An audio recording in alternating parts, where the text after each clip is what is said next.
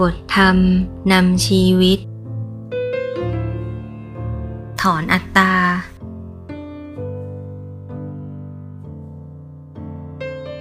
การทำตัวให้เล็กลงในที่นี้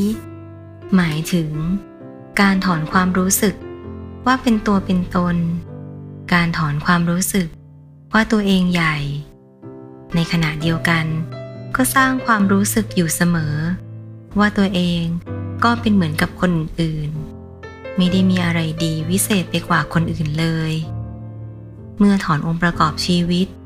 ไว้นอกความรู้สึกได้ เมื่อปลดเปลื้อง สิ่งที่เกาะกลุ่มใจ เกาะกลุ่มความคิดออกได้ ตัวตน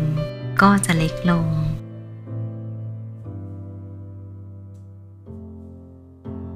ยิ่งตัวตนเล็กลง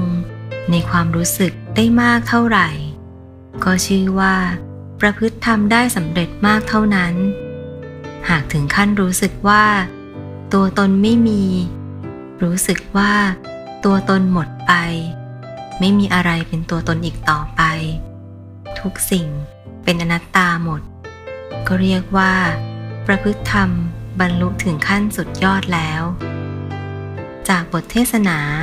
ธรรมจริยากถา 14 สิงหาคม 2527